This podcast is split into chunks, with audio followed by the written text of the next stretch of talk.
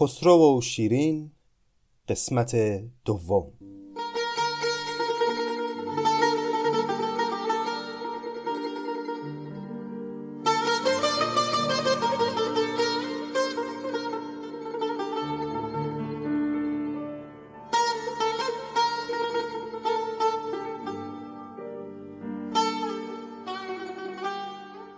دوستان گرامی سلام. این 26 امین قسمت از پادکست نظامی گنجوی است و ما از قسمت گذشته آغاز کردیم به خانش خسرو و شیرین.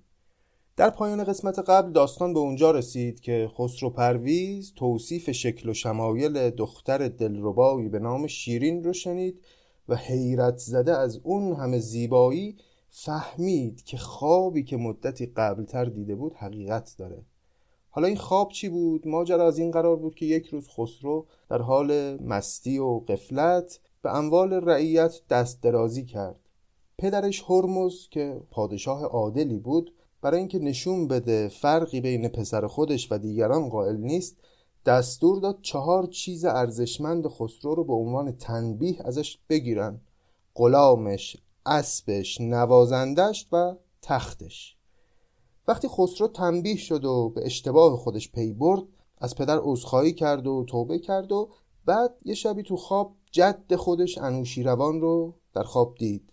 انوشیروان بهش گفت که از اونجایی که چهار چیز عزیز رو از دست دادی و اعتراضی هم نکردی و پذیرفتی که تنبیه بشی من تو رو بشارتت میدم به اینکه به جای این چهار چیز چهار نعمت بسیار ارزشمندتر به دست خواهی آورد. اول اینکه زنی به دست میاری که زیباتر از اون و شیرینتر از اون در روزگار وجود نخواهد داشت. دوم اینکه صاحب اسب شبرنگی میشی به نام شبدیز که باد هم به گرد پاش نمی‌رسه. سوم اینکه پادشاه بسیار بزرگی خواهی شد در جهان. و چهارم اینکه در دربارت نوازنده به نام باربد برای تو خواهد نواخت که نغمه هاش در تمام دنیا نظیره این چهار تا بشارت در داستان اهمیت خیلی زیادی داره چون خیلی جلوتر که بریم یه جایی نظامی تو داستان ما رو دوباره برمیگردونه و ارجاع میده به این چهار بشارت. خسرو وقتی که از خواب بیدار شد مدتها به اون چهار نعمتی که بهش بشارت داده شده بود فکر می‌کرد. اما دربارش چیزی به کسی نمی‌گفت. تا اینکه یه روزی در یک جمعی که با خردمندان دور هم نشسته بودن یه آقایی به نام شاپور اومد گفت که اگه شاهزاده اجازه بده من می‌خوام یه موضوعی رو مطرح کنم. گفتیم که این شاپور یه مردی بود نقاش و هنرمند و خیلی جهان دیده و خیلی هم زیرک و دانا و ندیم خسرو هم بود و مورد اعتماد او. آقای شاپور سخن خودش رو اینطور آغاز کرد که در منطقه ارمنستان یک زنی حکومت می‌کنه به نام مهین بانو که خیلی قدرتمنده و شوهر هم نداره و از تمام دار دنیا فقط یک برادرزاده داره. و بعد شاپور شروع کرد به توصیف این برادرزاده. پری دختی پری بگذار ماهی به زیر مقنعه صاحب کلاهی کشیده قامتی چون نخل سیمین دو زنگی بر سر نخلش رتب چین دو شکر چون عقیق آب داده دو گیسو چون کمند تاب داده به سحری کاتش دلها کند تیز لبش را صد زبان هر صد ریز نمک دارد لبش در خنده پیوست نمک شیرین نباشد وان او هست دو پستان چون دو سیمین نار نوخیز. بر آن پستان گل بستان ریز نهاده گردن آهو گردنش را به آب چشم شسته دامنش را. حدیثی و هزار آشوب دلبند لبی و صد هزاران بوسه چون قند. تا رسید به اینجا که گفت رخش نسرین و بویش نیز نسرین لبش شیرین و نامش نیز شیرین. به اینجا که سخن رسید دیگه خسرو کم کم فهمیده بود که احتمالا این دختری که داره الان توصیف میشه بی ارتباط نیست با اون شیرینی که در خواب به او بشارت دادن. و البته سخنان شاپور اینجا به پایان نرسید و او هنوز حرفهایی برای گفتن داره بشنوید ادامه قصه رو از زبان حکیم نظامی گنجانی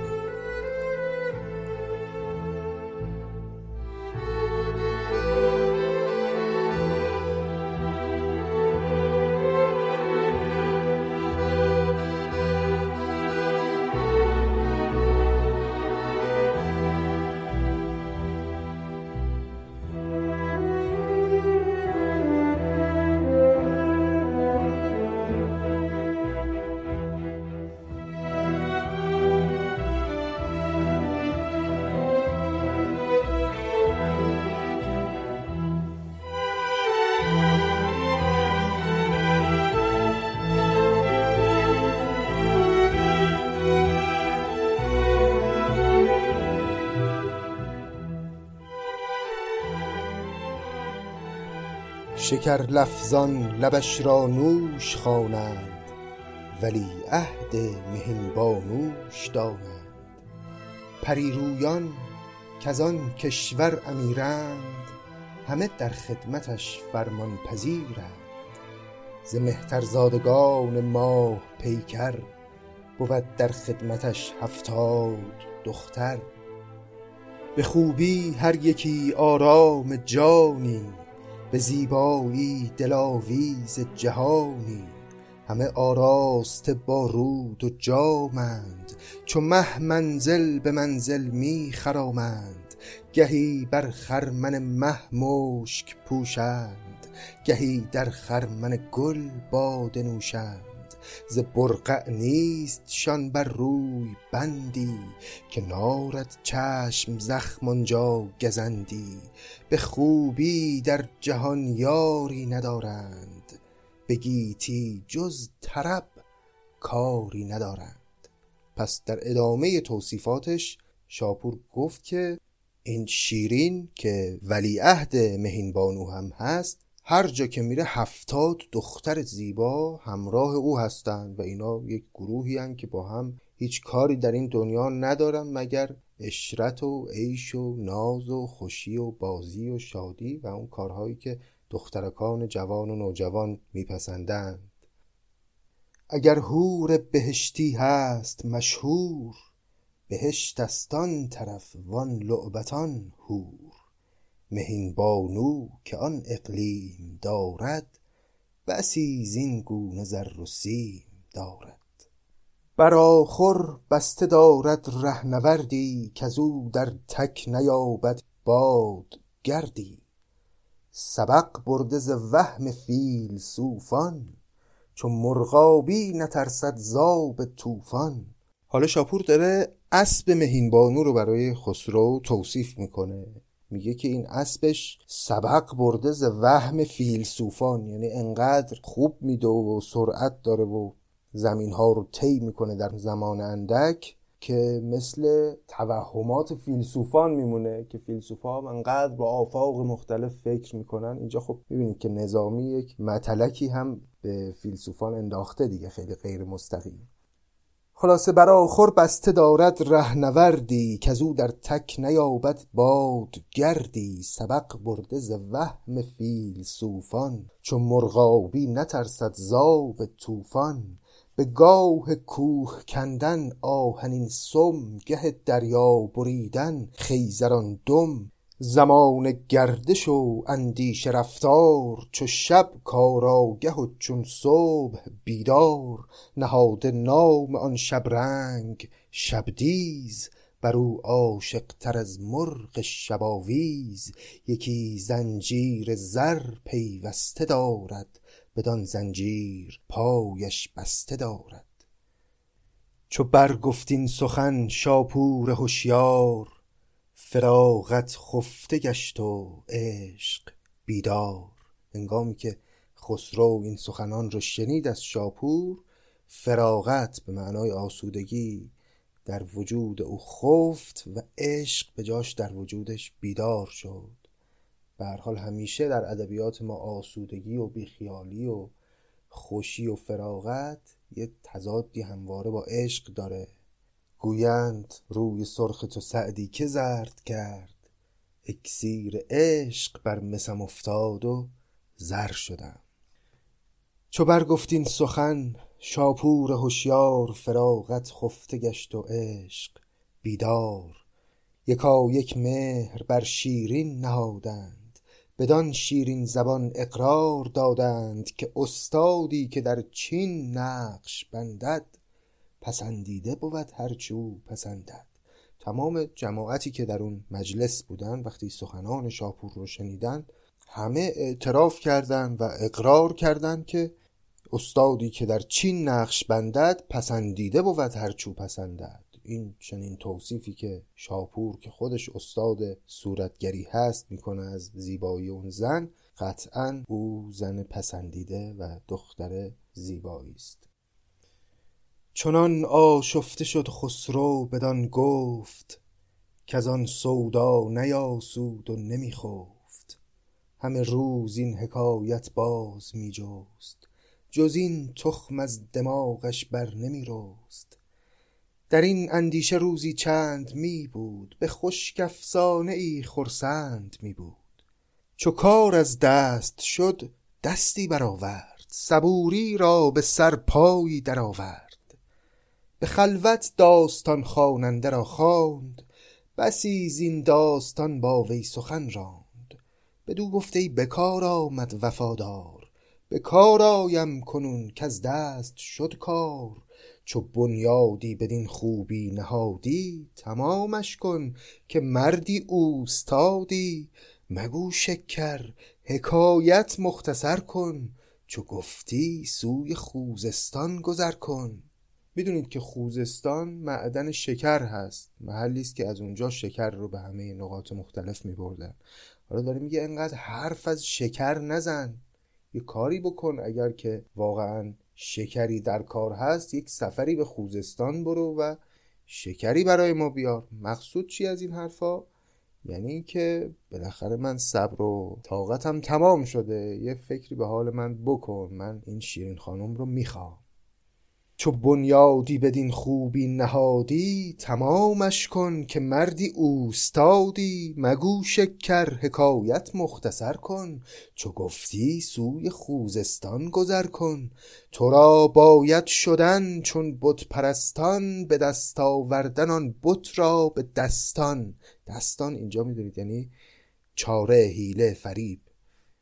نظر کردن که در دل داد دارد سر پیوند مردمزاد دارد. اگر چون موم نقشی میپذیرد برو زن مهر ما تا نقش گیرد. و راهن دل بود منشین و برگرد. خبر ده تا نکوبم آهن سرد. پس خسرو گفت که آقا برو شما اونجا. باید بری تو را باید شدن. چون بت پرستان شدن به معنای رفتن. به دست آوردن آن بت را به دستان برو اونجا و شیرین رو باش صحبت کن و ببین که اگر اصلا بنای جفت شدن با کسی رو داره مهر ما رو بر او بزن و اسم ما رو روش بگذار که دیگه نقش دیگری نپذیره و بدونیم که مال ماست. و اگر هم که اصلا بنای این حرفا رو نداره زودتر به من خبر بده تا من از این فکر و خیال او بیرون بیام. خبر ده تا نکوبم آهن سر. زمین بوسید شاپور سخندان که دایم باد خسرو شاد و خندان. به چشم نیک بینادش نکوخواه مبادا چشم بد را سوی او راه. چو بر شاه آفرین کرد آن هنرمند جوابش داد کای گیتی خداوند چو من نقش قلم را در کشم رنگ کشد مانی قلم در نقش ارژنگ. بجنبد شخص کو را من کنم سر بپرد مرغ کو را من کنم پر. مدار از هیچ گونه گرد بر دل که باشد گرد بر دل درد بر دل. به چاره کردن کار آنچنانم که هر بیچارگی را چاره دانم. تو خوشدل باش و جز شادی میندیش که من یک دل گرفتم کار در پیش. نگیرم در شدن یک لحظه آرام ز گوران تک ز مرغان پر کنم وام. نخسبم تا نخسبانم سرت را نیایم تا نیارم دلبرت را. چو آتش گر ز آهن سازد ایوان چو گوهر گر شود در سنگ پنهان برون شارم به نیروی و به نیرنگ چو آتش ز و چون گوهر از سنگ. گهی با گل گهی با خار سازم ببینم کار و پس با کار سازم اگر دولت بود کارم به دستش چو دولت خود کنم خسرو پرستش وگر دانم که عاجز گشتم از کار کنم باری شهنشه را خبردار.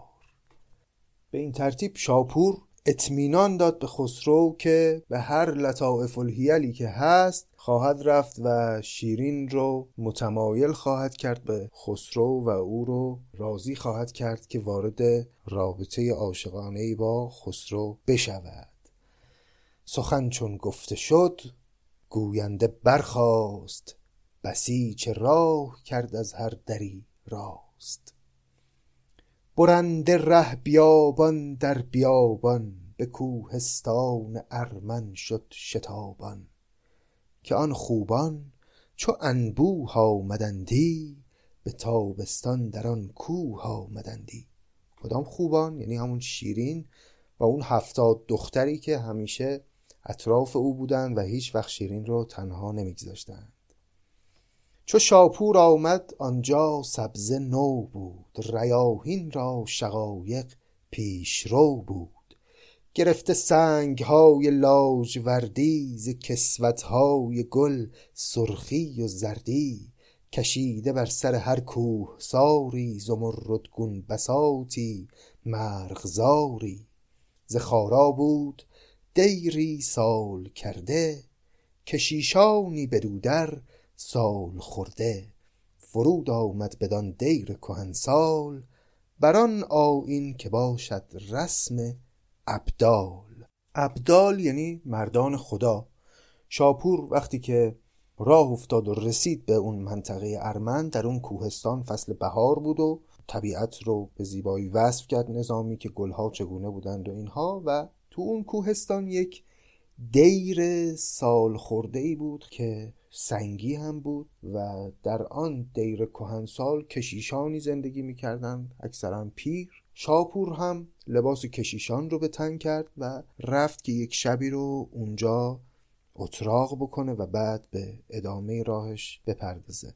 حالا به اینجا که می‌رسیم و سخن از این دیر میشه نظامی یک نکته ای رو درباره این دیر میگه که البته بی ارتباط به خود داستان هم نیست.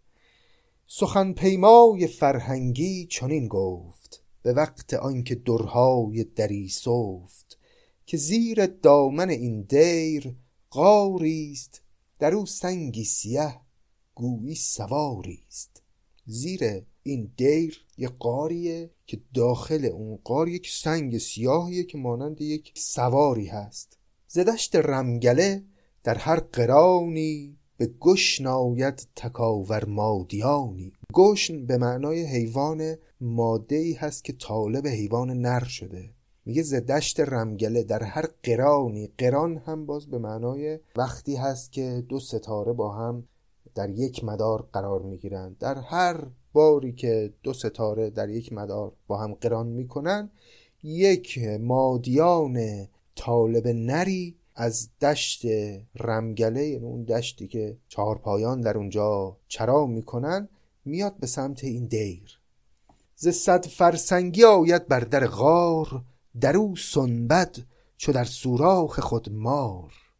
بدان سنگ سیه رغبت نماید به رغبت خیشتن بر سنگ ساید.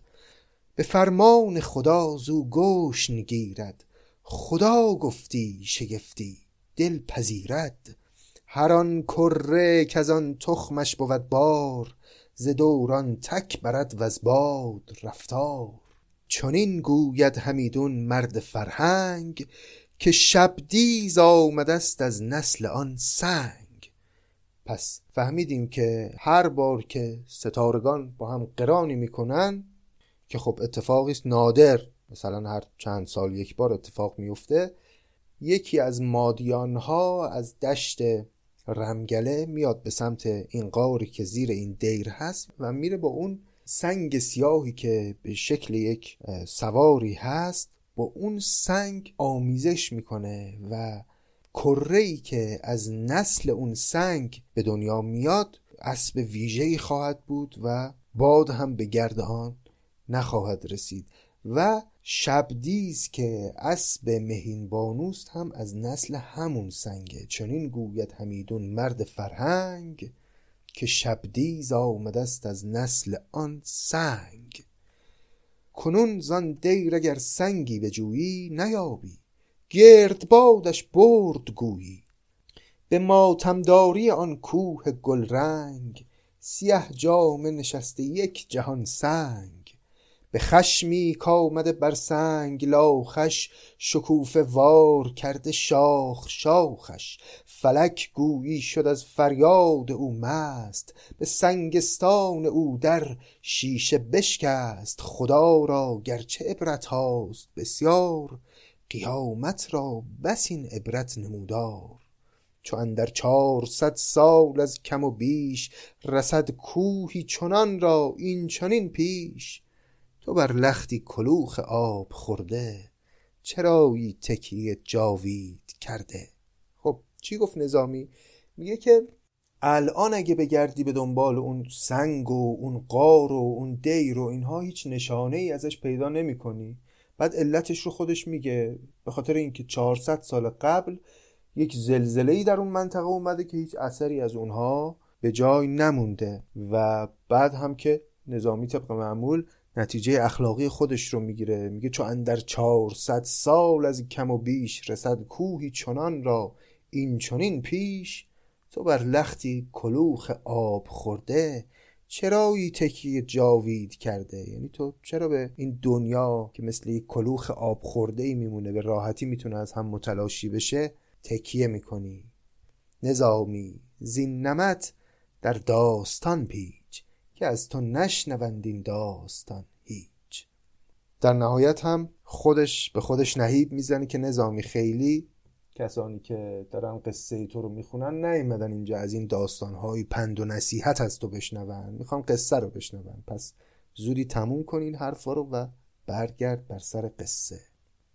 خب ماجرا به اونجا رسیده بود که شاپور رفت و یک شبی رو تصمیم گرفت در اون دیر اقامت بکنه. چو مشکین جعد شب را شانه کردند چراغ روز را پروانه کردند به زیر تخت نرد آبنوسی نهان شد کعبتین سندروسی برآمد مشتری منشور بر دست که شاه از بند و شاپور از بلا رست در آن دیر کهن فرزانه شاپور فرو آسود کز ره بود رنجور. درستی خواست از پیران آن دیر که بودند آگه از چرخ کهن سیر. که فردا جای آن خوبان کدام است؟ کدامین آب و سبزیشان مقام است؟ شاپور اون شبی که اونجا اتراق کرده بود از پیران اون دیر پرسید که اون خوبان یعنی اون شیرین و هفتاد دختر کجا مقام می‌کنن؟ کجا میشه پیداشون کرد؟ خبر دادندشان فرزان پیران ز نزهتگاه آن اقلیم گیران که در پایان این کوه گران سنگ چمنگاهی است گردش بیشه ای تنگ. سحرگه آن سهی سروان سرمست بدان مشکین چمن خواهند پیوست. سر از البرز برزد جرم خورشید جهان را تازه کرد آیین جمشید. پگهتر زان بتان عشرت انگیز میان در بست شاپور سحرخیز. پس شاپور صبح خیلی زود بیدار شد و زودتر از اینکه اون زیبارویان به اون منطقه ای که نشانیش رو گرفته بود برسن زودتر از اونها خودش رو به اون منطقه رسوند. بر آن سبز شبیخون کرد پیشی که با آن سرخ گلها داشت خیشی خجسته کاغذی بگرفت در دست به عین صورت خسرو در او بست. یه کاغذی برداشت و دقیقا صورت خسرو رو در اون کاغذ کشید. گفتیم که شاپور نقاش خیلی ماهری بود. بر آن صورت چو صنعت کرد لختی بدوسانید بر ساق درختی. این فعل دوسانیدن به معنای چسباندن یا الساق کردن هر دو هم معنی میده. میگه وقتی که شاپور اون تصویر رو از صورت خسرو بر کاغذ نقش زد اون کاغذ رو چسباند یا الساق کرد بر تنه یک درختی. بر آن صورت چو صنعت کرد لختی بدوسانید بر ساق درختی. و آنجا چون پری شد ناپدیدار. رسیدند آن پری رویان پریوار خودش رفت قایم شد یه جایی مخفی شد و آن پریرویان از راه رسیدند. به سرسبزی بر آن سبزه نشستند گهی شمشاد و گه گل دست بستند. گه از گلها گلاب انگیختندی گه از خنده تبرزد ریختندی. عروسانی زناشویی ندیده به کاوین از جهان خود را خریده. این به کاوین از جهان خود را خریده به این معناست که باکره بودند کاوین می‌دونید به معنای مهریه هست یعنی اینکه خودشون رو در ازای مهریه از جهان خریده بودند و به این معنا که هیچگاه بنا نداشتند خودشون رو به مردی عرضه بکنن یا تا امروز چنین اتفاقی براشون نیفتاده بود. عروسانی زناشویی ندیده به کاوین از جهان خود را خریده. نشسته هر یکی چون دوست با دوست نمی گنجید کس چون قنچه در پوست. می آوردند و در می دل نشاندند. گل آوردند و بر گل می فشاندند. نهاده باده بر کف ماه و انجم. جهان خالی ز دیو و دیو مردم. اینجا هم پیداست که ماه و انجم. هر دو استعاره ماه استعاره از شیرین و انجم به معنای ستارگان استعاره از اون دخترانی که اطرافش بودند نهاده باده بر کف ماه و انجم جهان خالی ز دیو و دیو مردم.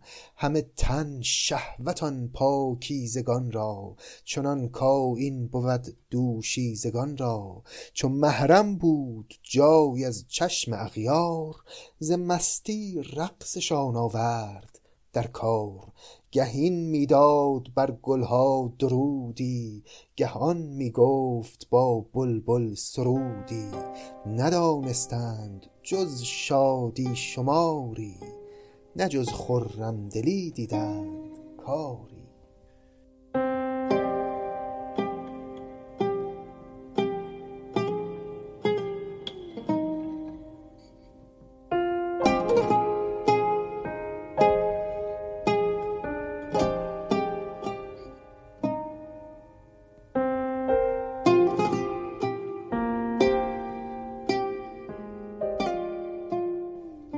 در آن شیرین لبان رخسار شیرین چو ماهی بود گرد ماه پروین. که بین اون دختران که خب همه شیرین لب و زیبارو بودند رخساره شیرین مثل ماه بود که صورت فلکی پروین که متشکل از چند تا ستاره است دور برش رو گرفته. یعنی می درخشید بین همه اون زیبایان زیبای شیرین. در آن شیرین لبان رخسار شیرین چو ماهی بود گرد ماه پروین. به یاد مهربانان عیش می کرد گهی می‌داد باده گاه می خرد. این کلمه می خرد همون می خورد هست. ما در متون کهن قبلا هم داشتیم. گاهی وقتا واو معدوله رو تبدیل می‌کنیم به فتحه. یعنی کلماتی مثل خوش مثلا میشن خش خود میشه خد. چه وقتی این اتفاق میفته؟ موقعی که در جایگاه قافیه قرار بگیرن و ما برای رعایت موسیقی مجبور باشیم که اینطور اونها رو تلفظ بکنیم. خیلی جاها در داستان خواهیم دید که اینطور خواهیم خوند. مثلا وقتی خوش با آتش بناست قافیه بشه دیگه نمیگیم خوش میگیم خش. اینجا هم چون می‌خورد با می‌کرد قافیه شده اون رو میگیم می‌خرد. در آن شیرین لبان رخسار شیرین چو ماهی بود گرد ماه پروین به یاد مهربانان عیش می کرد. گهی می‌داد باده گاه می خرد. چو خودبین شد که دارد صورت ماه بر آن صورت فتادش چشم ناگاه. همین که شیرین از دلش گذشت از ذهنش گذشت که من چقدر زیبام و از همه این دختر زیباترم ناگهان یک دفعه چشمش افتاد به اون صورت یعنی اون تصویری که شاپور از صورت خسرو رقم زده بود. چو خودبین شد که دارد صورت ماه بران صورت فتادش چشم ناگاه. به خوبان گفت کان صورت بیارید که کردست این رقم پنهان مدارید. بیاوردند صورت پیش دلبند بر آن صورت فرو شد ساعتی چند. نه دل می‌داد از او دل برگرفتن نه می شایستشن در برگرفتن. اونقدر محو این صورت زیبا و تصویر مرد داخل نقاشی شده بود که نه دلش میومد که اون تصویر رو کنار بگذاره و رهاش بکنه و نه شایسته بود که تصویر رو یعنی کاغذ رو در آغوش بگیره. چون خب خیلی بد بود که یه کاغذ رو در آغوش بگیره جلوی اون دخترانی که اونجا بودن. نه دل می‌داد از او دل برگرفتن نه می در برگرفتن. چو می‌دید از هوس می‌شد دلش سست چو می کردند پنهان باز می جست نگهبانان بترسیدند از آن کار که آن صورت شود شیرین گرفتار. دریدند از همان نقش گزین را که رنگ از روی بردی نقش چین را. پس نگهبانان یعنی همون ندیمان اطراف شیرین وقتی دیدن که این دختر این گونه واله و حیرت زده از این تصویر شده و انقدر داره عشق بازی می‌کنه با این صورت چند باری تصویر رو پنهان کردن ولی باز هی شیرین رفت پیداش کرد و در نهایت وقتی دیدن که ممکنه شیرین گرفتارش بشه و ترسیدند از حال شیرین یکی از اینها اومد این تصویر رو پاره کرد. دریدند از هم آن نقش گزین را که رنگ از روی بردی نقش چین را.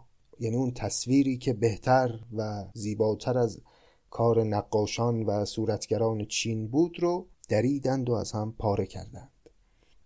چو شیرین نام صورت برد گفتند که آن تمثال را دیوان نهفتند. وقتی شیرین پرسید که چه بلایی به سر اون تصویر اومد بهش گفتن که دیوها بردن این تصویر رو. بهش نگفتن که ما پاره کردیم.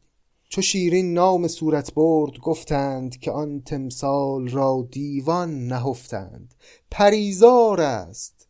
از این صحرا گریزیم. به صحرای دیگر افتیم و خیزیم. گفتن آقا اینجا پریزار دیو و پری زیاد داره. این تصویر رو هم احتمالا اونها اومدن زدن اینجا برای فریب دادن ما و خودشون هم بردن پنهان کردن. بیایید بریم از این صحرا به یک جای دیگه که یه وقتی اسیر افسون این دیوان و پریان نشیم. از آن مجمر چو آتش گرم گشتند سپندی سوختند و درگذشتند.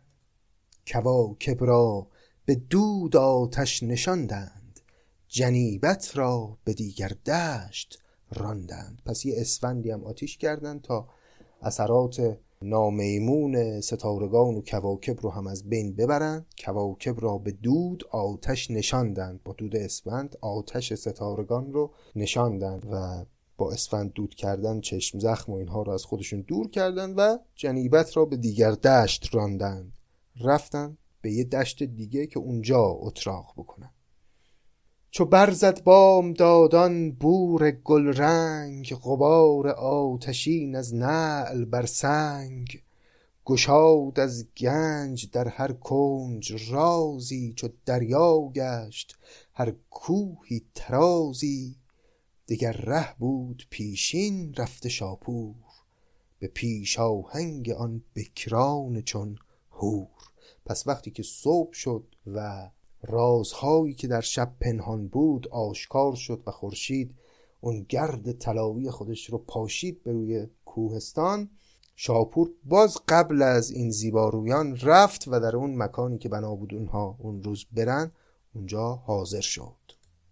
همان تمثال اول ساز کرده همان کاغذ برابر باز کرده. رسیدند آن بتان با دلنوازی بر آن سبزه چو گل کردند بازی زده بر ماه خنده بر قصب راه پرند آن قصب پوشان چون ماه. نشاطی نیم رغبت می نمودند به تدریج اندک اندک می فزودند. چو در بازی شدند آن لعبتان باز زمانه کرد لعبت بازی آغاز. دگر باره چو شیرین دیده بر کرد در آن تمثال روحانی نظر کرد. به پرواز اندر آمد مرغ جانش فرو بست از سخن گفتن زبانش. بود سرمست را خوابی کفایت گل نم دیده را آبی کفایت. شیرین خب از روز قبل به فکر اون تصویر بود. و آمادگیش رو داشت و هنوز اون ماجرا از ذهنش بیرون نرفته بود که دوباره در روز دیگر این تصویر رو مقابل چشم خودش دید و دیگه فکرشو بکنید چه حالی شد. بود سرمست را خوابی کفایت گل نمدیده را آبی کفایت. به یاران بانگ برزد کین چه حال است؟ غلط می کرد خود را کین خیال است. با خودش فکر کرد نکنه من خیالاتی شدم. رو این حساب به یاران خودش گفتش که این تصویر رو ببینید شما هم می‌بینید یا فقط من دارم می‌بینم؟ به سروی زان سهی سروان بفرمود که آن صورت بیاور نزد من زود. برفت آن ماه و آن صورت نهان کرد. به گل خورشید پنهان چون توان کرد. اون کنیزی که رفت تا اون صورت رو بیاره رفت ولی تصویر رو یه جایی ورداش پنهان کرد. عین این میمونه کار این کنیزک که بخوای جلوی نور خورشید رو با گل بپوشونی. مگه میشه چنین عشقی که بناست در دل این دختر شعله بکشه رو با پنهان کردن تصویر جلوش رو گرفت؟ برفتان ماه و آن صورت نهان کرد. به گل خورشید پنهان چون توان کرد. بگفتین در پری بر میگشاید پریز اینسان بسی بازی نماید و از آنجا رخت بربستند حالی ز گلها سبز را کردند خالی پس باز به شیرین گفتن که آره خیالاتی شدی و این تصاویر رو پریان میارن اینجا و بیا از این دشت هم بریم اینجا محل دیوان و پریانه و از اونجا رفتن و ز گلها سبزه را کردند خالی. باز دوستان به ادبیات استعاری نظامی دقت دارند دیگه. تقریبا در تمام ابیات خیلی از ابیات نظامی از آرایی استعاره استفاده می‌کنه. ما وقتی آثار نظامی رو می‌خونیم حتما باید ذهنمون رو استعاری بکنیم و بفهمیم حرفای نظامی رو. مثلا وقتی میگه ز گلها سبزه را کردند خالی یعنی وقتی از اونجا رفتن این دختران استعاره از گلها هستن. انگار که اون سبزه اون چمنزار دیگه توش گلی وجود ندارد. شبا هنگام کین انقای فرتوت شکم پر کرد از این یک دانه یاقوت. در آن صحرا فرو خفتند سرمست ریاهین زیر پای و باده بر دست. پس اون شب رو دیگه دختران تو همون صحرا موندن تو صحرای جدیدی که این بار رفته بودن همونجا شب اتراق کردن. چو روز از دامن شب سر برآورد زمان تاج زرین بر سر آورد. بر آن پیروزه تخت آن تاجداران رها کردند می بر جرعه خواران وز آنجا تا در دیر پریسوز پریدند آن پریرویان به یک روز. دیر پریسوز یک جایگاهی بوده که می‌رفتن اونجا برای از بین بردن آثار افسونها و جادوهای دیوان و پریان دیر پریسوز بوده اسمش. این دخترکان هم به اتفاق شیرین فردا صبح که شد رفتن به سمت اون دیر پریسوز که خلاصه از شر این پریهایی که هی این تصویر رو میارن اونجا جلوی چشم اینا قرار میدن راحت بشن. و آنجا تا در دیر پریسوز پریدند آن پریرویان به یک روز در آن مینوی میناگون چمیدند. فلک را رشته در مینا کشیدند. بساطی سبز چون جان خردمند هوایی معتدل چون مهر فرزند. نسیمی خوشتر از باد بهشتی زمین را در به دریا گل به کشتی. شقایق سنگ را بتخانه کرده سبا جعد چمن را شانه کرده. مسلسل گشته بر گلهای همری نوای بلبل و آواز قمری پرنده مرغکان گستاخ گستاخ شمایل بر شمایل شاخ بر شاخ بر گوش دو مرغک گوش بر گوش زده بر گل سلای نوش بر نوش. بدان گلشن رسیدان نقش پرداز همان نقش نخستین کرد. آغاز. پس باز وقتی که از اون دیر پریسوز هم اینها برگشتند در صحرای جدیدی که اتراق کرده بودند آقای شاپور دوباره اومد و همون نقشه پیشین رو باز اجرا کرد. باز هم تصویری از خسرو کشید و بر درختی نصب کرد تا ببینه که کی چشم شیرین به این تصویر خواهد خورد. پری پیکر چو دید آن سبزه خش به می بنشست با جمعی پریوش. پیداست که باز پری پیکر منظور شیرین هست. دیگر ره دید چشم مهربانش در آن صورت که بود آرام جانش. باز دوباره چشمش افتاد به اون تصویر. شگفتی ماند از آن نیرنگ سازی گذشت اندیشه کارش ز بازی. دل سرگشته را دنبال برداشت به پای خود شدن تمثال برداشت. این بار دیگه به یکی از این دختران نگفت برید اون تصویر رو بیارید. خودش بلند شد رفت تصویر رو برداشت و دیگه فهمید که این بازی نیست این یه اتفاق نیست. حتما یک ماجرای پشتش هست که این تصویر مدام جلوی چشمش ظاهر میشه و از طرفی هم این گونه دل می‌بره از شیرین. این تصویر و شیرین اینقدر جذب این تمثال میشه. دل سرگشته را دنبال برداشت به پای خود شدن تمثال برداشت. در آن آیینه دید از خود نشانی چو خود را یافت بی خود شد زمانی. چنان شد در سخن ناساز گفتن که آن گفتن نشاید باز گفتن. لعاب انکبوتان مگسگیر همایی را نگر چون کرد نخجیر. در آن چشمه که دیوان خانه کردند پری را بین که چون دیوانه کردند.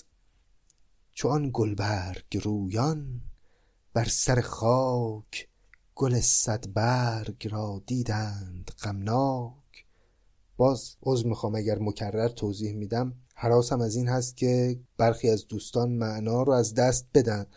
وقتی میگیم چو آن گلبرگ رویان بر سر خاک گل صدبرگ را دیدند غمناک به طریق استعاره اون گلبرگ رویان استعاره از اون هفتاد دختره و گل صدبرگ استعاره از شیرین. چنان گلبرگ رویان بر سر خاک گل صدبرگ را دیدند غمناک بدانستند کان کار پری نیست عجب کاری است کار سرسری نیست. از آن پیش پشیمانی گرفتند بر آن صورت سناخانی گرفتند.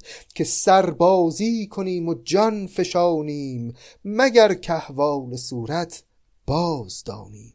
پس اون دختران هم وقتی دیدن که شیرین چنین حالی داره اونها هم دیگه فهمیدن که بابا این قصهش یه چیز سرسری نیست. حتما یک معنایی پشت ظاهر شدن این تصویر هست. از این رو اومدن و با شیرین این دفعه همدلی کردن. بر آن صورت سناخانی گرفتن و گفتن که ما هر طوری هست فداکاری خواهیم کرد و تلاش خواهیم کرد که احوال این صورت رو بدونیم بفهمیم ماجرای پشت این تصویر چی هست. چو شیرین دید کیشان راست گویند به چار راست کردن چاره جویند. به یاری خواستن بنمود زاری که یاران را ز یاران است یاری.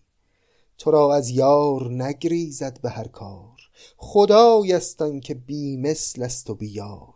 بسا کارا که از یاری براید بباید یار تا کاری براید پس شیرین وقتی که دید همدلن این دخترها باهاش دیگه سفره دلش رو باز کرد و بغزش ترکید و با گریه از این دخترها کمک خواست یاری خواست. گفت به من کمک کنید تا راز این تصویر رو بفهمم. بدان بود پیکران گفتان دلارام که از این پیکر شدم بی صبر و آرام. بیا تا این حدیث از کس نپوشی بدین تمثال نوشین باده نوشی دگر بار نشاط آغاز کردند. می آوردند و اشرت ساز کردند. پیاپی شد غزلهای فراقی برآمد بانگ نوشانوش ساقی بت شیرین نبید تلخ در دست از آن تلخی و شیرینی جهان مست. چقدر زیبا گفته نظامی. میگه بت شیرین که همون شیرین باشه نبید تلخ در دست از آن تلخی و شیرینی جهان مست. یعنی شیرین شراب تلخی رو به دست گرفته و از تلخی اون شراب و از شیرینی این دختر جهان مست شده. به هر نوبت که می بر لب نهادی زمین را پیش صورت بوسه دادی. چون مستی عاشقی را تنگ تر کرد صبوری در زمان آهنگ در کرد. آهنگ در کردن کنایه از رفتن میگه هنگامی که مستی بر او غلبه یافت و عاشقی در دلش تنگ تر شد چون مستی عاشقی را تنگ تر کرد صبوری در زمان آهنگ در کرد. دیگه صبوری از وجود شیرین رفت. و دیگر صبر از او نمی‌شد انتظار داشت. یکی رازان بتان بنشاند در راه که هر کس را که بینی بر گذرگاه نظر کن تا در این سامان چه پوید و از این صورت بپرسش تا چه گوید. دیگه وقتی طاقتش تمام شد یکی از اون دختران رو گذاشت گفت این اطراف ببین هر کی از اینجا رد شد برو جلوشو بگیر و ازش سوال کن ببین راجع به این تصویر چیزی می‌دونه. بسی پرسیده شد پنهان و پیدا نمی‌شد سر آن صورت هویدا.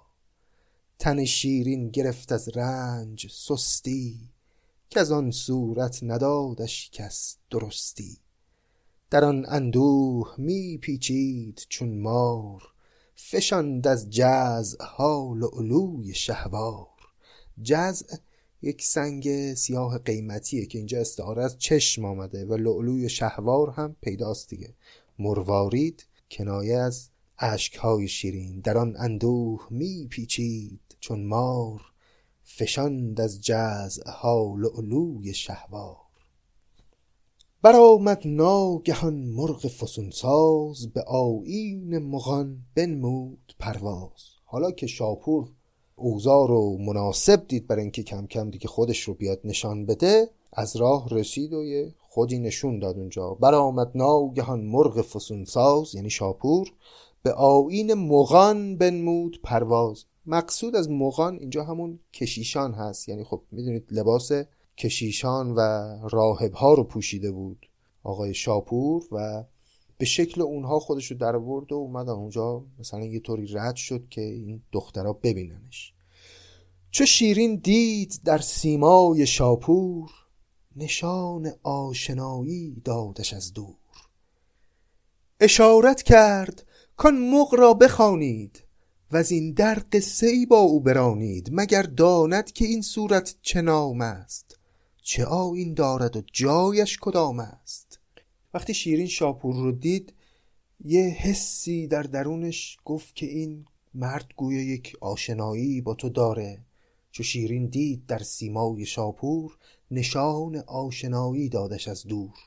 روی این حساب زودی به اطرافیانش گفت برید اون مغ رو مغ به معنای همون روحانی یا کشیش اینجا. برید اون رو صدا بکنید و بیاریدش اینجا یا ازش بپرسید که ماجرای این تصویر رو آیا می‌دونه اطلاعاتی دربارش داره یا نه؟ شاید او یک خبری داشته باشه. پرستاران به رفتن راه رفتند. به کهبد حال صورت باز گفتند. کهبد یعنی عابد کوهنشین. مقصود همون شاپور هست. پرستاران به رفتن راه رفتند. به کهبد حال صورت باز گفتند. فسونی زیر لب می‌خواند شاپور چون نزدیکی که از کاری بود دور. چو پای سید را در دام خود دید در آن جنبش صلاح آرام خود دید. پس شاپور همچین که دید خب نقشه هاش خوب داره پیش میره و سید تقریبا افتاده به دامش در آن جنبش صلاح آرام خود دید. صلاح دید که فعلا زودی همه چیز رو نکنه. به پاسخ گفت که این در صفتنی نیست وگر هست از سر پا گفتنی نیست. دور سفتن خیلی وقتا کنایه از همون سخن گفتنه. دور یعنی مروارید سفتن یعنی سوراخ کردن یا ساییدن. انگاری که در کلمات رو بر رشته کشیدن چنین معنایی میده. به پاسخ گفت که این در سفتنی نیست یعنی حرف به این راحتی هم گفتنی نیست. اگر باشه هم از سر پا گفتنی نیست. اینجوری سر پایی من نمی‌تونم اگه چیزی بدونم من بهتون بگم. خب همین حرف باعث شد که اون اطرافیان شیرین فهمیدن که خب احتمالا این بابا یه خبری داره. پرستاران بر شیرین دویدند. بگفتند چه از کهبت شنیدند. چو شیرین این سخن زیشان نیوشید ز گرمی در جگر خونش بجوشید. حالا شما فکر کنید بعد چند روز که شیرین هی این تصویر رو مقابل خودش می‌بینه و اینجوری بی صبر و آرام میشه از دیدن این تصویر و هرچی هم دنبال یه خبری میگرده پیدا نمی‌کنه یه دفعه فهمیده که یه کسی هست که گویا اطلاعی داره از این تصویر. تصور کنید که چه حالی میشه شیرین. چو شیرین این سخن زیشان نیوشید ز گرمی در جگر خونش بجوشید. روانه شد چو سیمین کوه در حال درفکنده به کوه آواز خلخال. نظیر دوستان این بیت تصویری که نظامی برای ما می‌سازه. میگه شیرین وقتی که فهمید که اون کهبد که شاپور باشه یه خبری داره از تصویر بلند شد و مثل یک کوه سیمین کوه نقره‌ای حرکت کرد و دوید به سمت شاپور و درفگنده به کوه آواز خلخال صدای خلخال پاش در کوهستان میپیچید. تنین انداز می‌شد. روانه شد چو سیمین کوه در حال درفکنده به کوه آواز خلخال. بر شاپور شد بی صبر و سامان به قامت چون سهی سروی خرامان. بر و بازو چو بلورین حصاری سر و گیسو چو مشکین بهاری کمندی کرده گیسوش از تن خیش فگنده در کجا در گردن خیش ز شیرین کاری آن نقش جماش فرو بست زبان و دست نقاش. رخ چون لعبتش در دل نوازی به لعبت باز خود می کرد بازی. نقاب از گوش گوهر کش گشاده چو گوهر گوش بر دریا نهاده. لبی و صد نمک چشمی و صد ناز. به رسم کهبدان در دادش آواز. که با من یک زمان چشم آشنا باش. مکن بیگانگی یک دم مرا باش.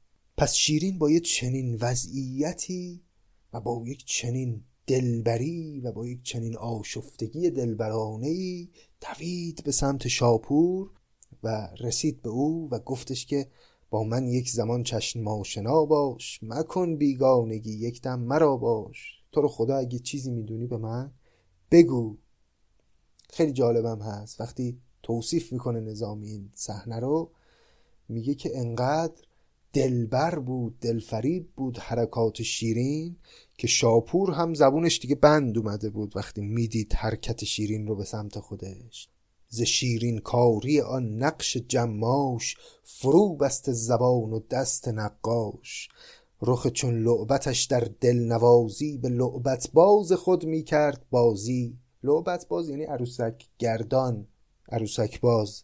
میگه شیرین درسته که خودش مثل یک عروسکی در دست شاپور بود و شاپور داشت با او بازی می‌کرد ولی تو اون لحظه آنچنان زیبایی از خودش به نمایش گذاشت البته ناخواسته که شاپور داشت انگار باش بازی می‌شد. رخ چون لعبتش در دل نوازی به لعبت باز خود می‌کرد بازی.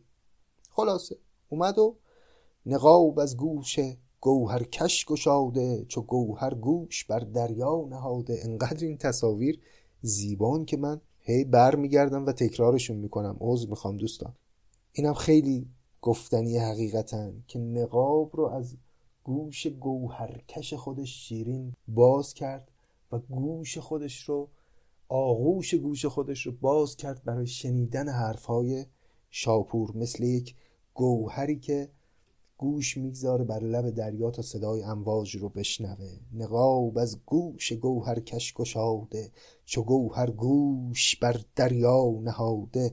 لبی و صد نمک چشمی و صد ناز به رسم کهبدان در دادش آواز که با من یک زمان چشم آشنا باش مکن بیگانگی یک دم مرا باش. چو آن نیرنگ ساز آواز بشنید درنگ آوردن آنجا مصلحت دید. زباندان مرد را زان نرگس مست زبانی ماند و آن دیگر شد از دست. خود شاپور هم دیگه وقتی حرکات دلفریب شیرین رو دیده بود جز زبانش که کار می‌کرد و فقط می‌تونست حرف بزنه بقیه اعضا و جوارحش از دست شده بود از دست رفته بود. زباندان مرد را زان نرگس مست نرگس مست هم که دیگه دوستان می‌دونن استعاره از چشم خمار هست. زبانی ماند و آن دیگر شد از دست. سناهای پری رخ بر زبان راند. پری بنشست و او را نیز بنشاند. بپرسیدش که چونی و از کجایی که بینم در تو رنگ آشنایی؟ پس شیرین شاپور رو نشوند و گفتش بگو ببینم تو کی هستی؟ از کجا اومدی؟ من احساس آشنایی با تو می‌کنم. جوابش داد مرد کار دیده که هستم نیک و بد بسیار دیده. خدای از هر نشیب و هر فرازی نپوشیده است بر من هیچ رازی. ز حد باختر تا بوم خاور جهان را گشته کشور به کشور.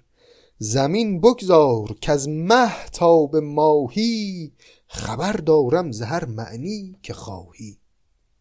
چو شیرین یافت آن گستاخ رویی. بدو گفتا در این صورت چه گویی؟ شیرین وقتی دید شاپور انقدر تعریف کرده از خودش گفت من همه چی رو می‌دونم. از فرصت استفاده کرد. گفت خب حالا تو که همه چی رو می‌دونی بگو ببینم درباره این تصویر چی می‌دونی. چو شیرین یافت آن گستاخ رویی بدو گفتا در این صورت چه گویی؟ به پاسخ گفت رنگامیز شاپور که باد از روی خوبت چشم بد دور. حکایت های این صورت دراز است و از این صورت مرا در پرده راز است. یکایک هرچه می‌دانم سر و پای بگویم با تو. گر خالی بود جای. پس شاپور گفت که بله من یه چیزایی می‌دونم. درباره این تصویر اما حکایت های این صورت دراز است. قصهش خیلی طولانیه. اگر می‌خوای بگم باید بگی که اینجا خلوت بشه و فقط من و تو باشیم. بفرمودان سنم تا آن بتی چند بنات و نشوار از هم پراگند. چو خالی دید میدان آن سخندان درفگند از سخن گویی به میدان. که هست این صورت پاکیز پیکر نشان آفتاب هفت کشور سکندر موکبی دارا سواری ز دارا و سکندر یادگاری. به خوبیش آسمان خورشید خوانده زمین را تخمی از جمشید مانده. شهنشه خسرو پرویز کامروز شهنشاهی بدو گشته است پیروز. وزین شیوه سخنهایی برانگیخت که از جان پروری با جان درآمیخت. پس اینجا اول اینجاست که شیرین تازه می‌فهمه این تصویری که دل به او باخته تصویر شخصی است به نام خسرو پرویز که شاهزاده است و چنین ویژگی هایی داره. اما دقت کنید که هنوز شاپور نگفته که نقاش این تصویر منم و من اصلا به چه منظوری اومدم اینجا. تازه فقط گفته من می‌شناسم این تصویر رو. او شخصی است به نام خسرو پرویز. سخن می‌گفت و شیرین هوش داده. بدان گفتار شیرین گوش داده. به هر نکته فرو می‌شد زمانی. دگر ره باز می جستش نشانی. سخن را زیر پرده رنگ می‌داد جگر می‌خورد و لعل از سنگ می‌داد.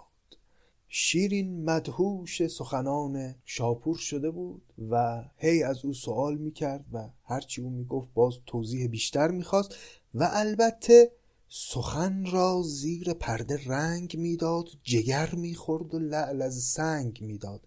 یعنی سعی می‌کرد که در صحبتاش و در پرسش هایی که می‌پرسه از شاپور یه طوری مشخص نباشه که دل باخته به این تصویر و اون عشقی که در درون شعله کشیده از دیدن روی خسرو اون رو پنهان می‌کرد. از او شاپور دیگر راز ننهفت. سخن را آشکارا کرد و پس گفت پریرویا نهان میداری اسرار. سخن در شیشه می‌گویی پریوار. چرا چون گل زنی در پوست خنده؟ سخن باید چو شکر پوست کنده. چو می‌خواهی که یابی روی درمان مکن درد از طبیب خیش پنهان. شاپور می‌دونست که قصه از چه قراره. به شیرین گفت که چرا سعی می‌کنی اونچه که در دلت رو پنهان کنی؟ اگه دنبال درمان میگردی من طبیب تو هستم. دردت رو بر من آشکار کن تا درمان تو رو بهت عرضه کنم. بت زنجیر موی از گفتن او برآشفت ای خوشا آشفتن او. بت زنجیر موی از گفتن او برآشفت ای خوشا آشفتن او. ولی چون عشق دامنگیر بودش دگر بار از ره عذر آزمودش. حریفی جنس دید و خانه خالی طبق پوش از طبق برداشت حالی. به گستاخی بر شاپور بنشست در تنگ شکر را مهر بشکست که ای کهبد به حق کردگارت که ایمن کن مرا در زینهارت. به حکم آن که بس شوریده کارم چو زلف خود دلی شوریده دارم. در این صورت بدان سان مهر بستم که گویی روز و شب صورت پرستم. به کار آین در این کارم به یک چیز که روزی من به کار آیم تو را نیز. چو من در گوش تو پرداختم راز تو نیز ار نکته ای داری درانداز به این ترتیب شیرین راز خودش رو فاش کرد برای شاپور و برای اولین بار اعتراف کرد پیش او که دل باخته به این تصویر و از او خواست که بهش کمک کنه. فسونگر در حدیث چار جویی فسونی به ندید از راست گویی. این بار شاپور احساس کرد که اگر بخواد به هدف خودش برسه بهترین کار راستگوییه. فسونگر یعنی شاپور در حدیث چار جویی. فسونی به ندید از راستگویی چو یاره دست بوسی رایش افتاد. چو خلخال زرن در پایش افتاد. این بار شاپور خیلی با تواضع با شیرین رفتار کرد. چون به هر حال شیرین جایگاه خانواده سلطنتی داشت و شاپور یک خدمتگزار پادشاهی بود. واژه یاره هم که شنیدیم اینجا به معنای دستبند هست. چو یاره دست بوسی رایش افتاد چو خلخال زرن در پایش افتاد. به صد سوگند گفته ای شمع یاران سزای تخت و فخر تاج داران ز شب بدخواه تو تاریک دینتر ز ماه نو دلت باریک بینتر. به حق آن که در زنهار اویم که چون زنهار دادی راست گویم. من آن صورتگرم از نقش پرگار ز خسرو کردم این صورت نمودار. هر آن صورت که صورتگر نگارد نشان دارد ولیکن جان ندارد. مرا صورتگری آموختستند قبای جان دگر جا دوختستند. چو تو بر صورت خسرو چنینی ببین تا چون بود کو را ببینی. بهش گفتش که آره منم اون کسی که این تصویر رو کشیدم این صورت رو نگاشتم. اما من صورتگری بلدم. اون چه که من می‌کشم که جان نداره. تو که صورت خسرو رو دیدی و چنین حالی شدی ببین اگر خودش رو ببینی چه خواهی شد؟ این حرفا رو می‌زد که شیرین رو هی ترغیب بکنه و بیشتر دل او رو متمایل بکنه به سمت خسرو. چون او به هدف این اصلا اومده بود که یک وصلی اینجا صورت بده. چطور بر صورت خسرو چنینی؟ ببین تا چون بود کو را ببینی. جهانی بینی از نور آفریده جهان نادیده اما نور دیده. شگرفی چابکی چستی دلیری به مهر به کینه تند شیری. گلی بی آفت باد خزانی بهاری تازه بر شاخ جوانی. هنوزش آفتاب از ابر پاک است ز ابر و آفتاب او را چه باک است؟ به یک بوی از ارم صد در گشاده به رخ ماه را رخ نهاده. کسی را رخ نهادن کنایه است کنایه از اینکه او رو مات کردن. چون در شطرنج وقتی دو تا رخ از دو سو شاه رو محاصره کنن دیگه مات شده. میگه به یک بوی از ارم صد در گشاده به دو رخ ماه را دو رخ نهاده. برد هم زین نهد رستم نهاد است به می خوردن نشیند کیقباد است. شبی کو گنج بخشی را دهد داد کلاه گنج قارون را برد باد. سخن گوید در از مرجان برآرد زند شمشیر شیر از جان برآرد. نسب گویی بنامیزد به جمشید حسب پرسی به حمدالله چو خورشید. جهان با موکبش ره تنگ دارد.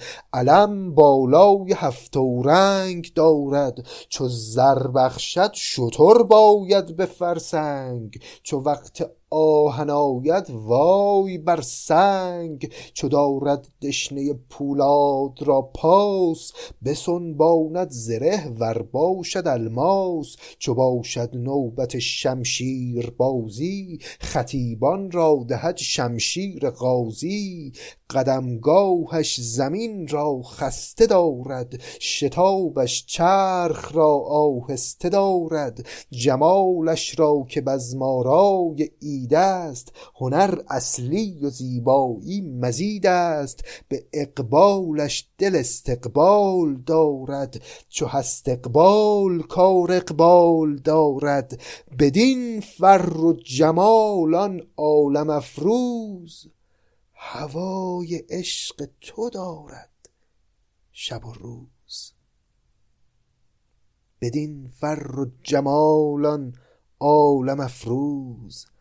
هوای عشق تو دارد شب و روز. خیالت را شبی در خواب دیده است. از آن شب عقل و هوش از وی رمیده است. نه می نوشد نه با کس جام گیرد. نه شب خسبد نه روز آرام گیرد. به جز شیرین نخواهد هم نفس را. بدین تلخی مبادا عیش. کس را. مرا قاصد بدین خدمت فرستاد. تو دانی نیک و بد کردم تو را یاد. پس به این ترتیب شاپور تمام آنچه که باید می‌گفت رو به شیرین گفت و گفت که من یک قاصدی هستم که اصلا به همین نیت آمدم. برای اینکه این شاهزاده ما دیگه بدون روی تو روز و شب نداره و منو فرستاده اینجا که تو رو راضی کنم و به نوعی خواستگاری کنم تو رو برای او. از این در گونه گونه در همی صفت سخن چندان که می‌دانست می‌گفت و آن شیرین سخن شیرین مدهوش همی خورد سخنها خوشتر از نوش. بدان آمد که صد بار افتد از پای. به صنعت خویشتن می داشت بر جای. یعنی شیرین چندین بار وسط های حرفای شاپور مخصوصا جاهایی که لابد داشت تعریف می‌کرد از جذابیت های خسرو نزدیک بود که قش کنه و از پا بیفته اما به صنعت خیشتن می داشت بر جا یعنی با تلاش و اینکه سعی می‌کرد بر خودش مسلط باشه تلاش کرد که خودش رو بر جای نگه داره. زمانی بود و گفته ای مرد هوشیار چه میدانی کنون تدبیر این کار؟ پس شیرین به شاپور گفت خب حالا تو که انقدر مرد هوشیاری هستی جهان دیده ای تدبیر این کار چیه؟ حالا ما چی کار می‌تونیم بکنیم؟ بدو شاپور گفته ای رشک خورشید دلت آسوده باد و عمر جاوید. سوابان شد که نگشایی به کس راز. کنی فردا سوی نخجیر پرواز. چون مردان برنشین بر پشت شبدیز به نخجیر آی از نخجیر بگریز. نخجیر دوستان می‌دونن یعنی شکار. پس راهکاری که شاپور به شیرین ارائه کرد این بود که گفت راهینه که شما رازت رو به کس نگی و فردا به بهانه شکار بر پشت شبدیز سوار بشی و بیایی به عنوان شکار کردن و از اونجا بگریزی و فرار کنی از این منطقه خودتون.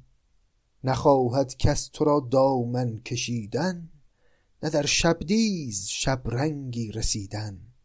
تو چون سیاره میش و میل در میل من آیم گر توانم خود به تعجیل.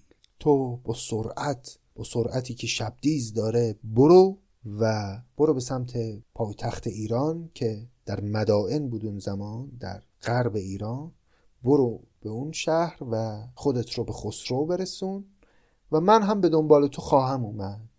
این پیشنهادی بود که شاپور به شیرین داد. اما خب باید ببینیم که آیا شیرین واقعا چنین کاری خواهد کرد و مهین بانو رو که هیچ کس رو هم جز شیرین نداره. آیا تنها خواهد گذاشت و به دنبال یه تصویر که معلوم نیست کی هست خواهد رفت یا نه؟ و اتفاق دیگری خواهد افتاد و راه دیگری رو پیش خواهد گرفت.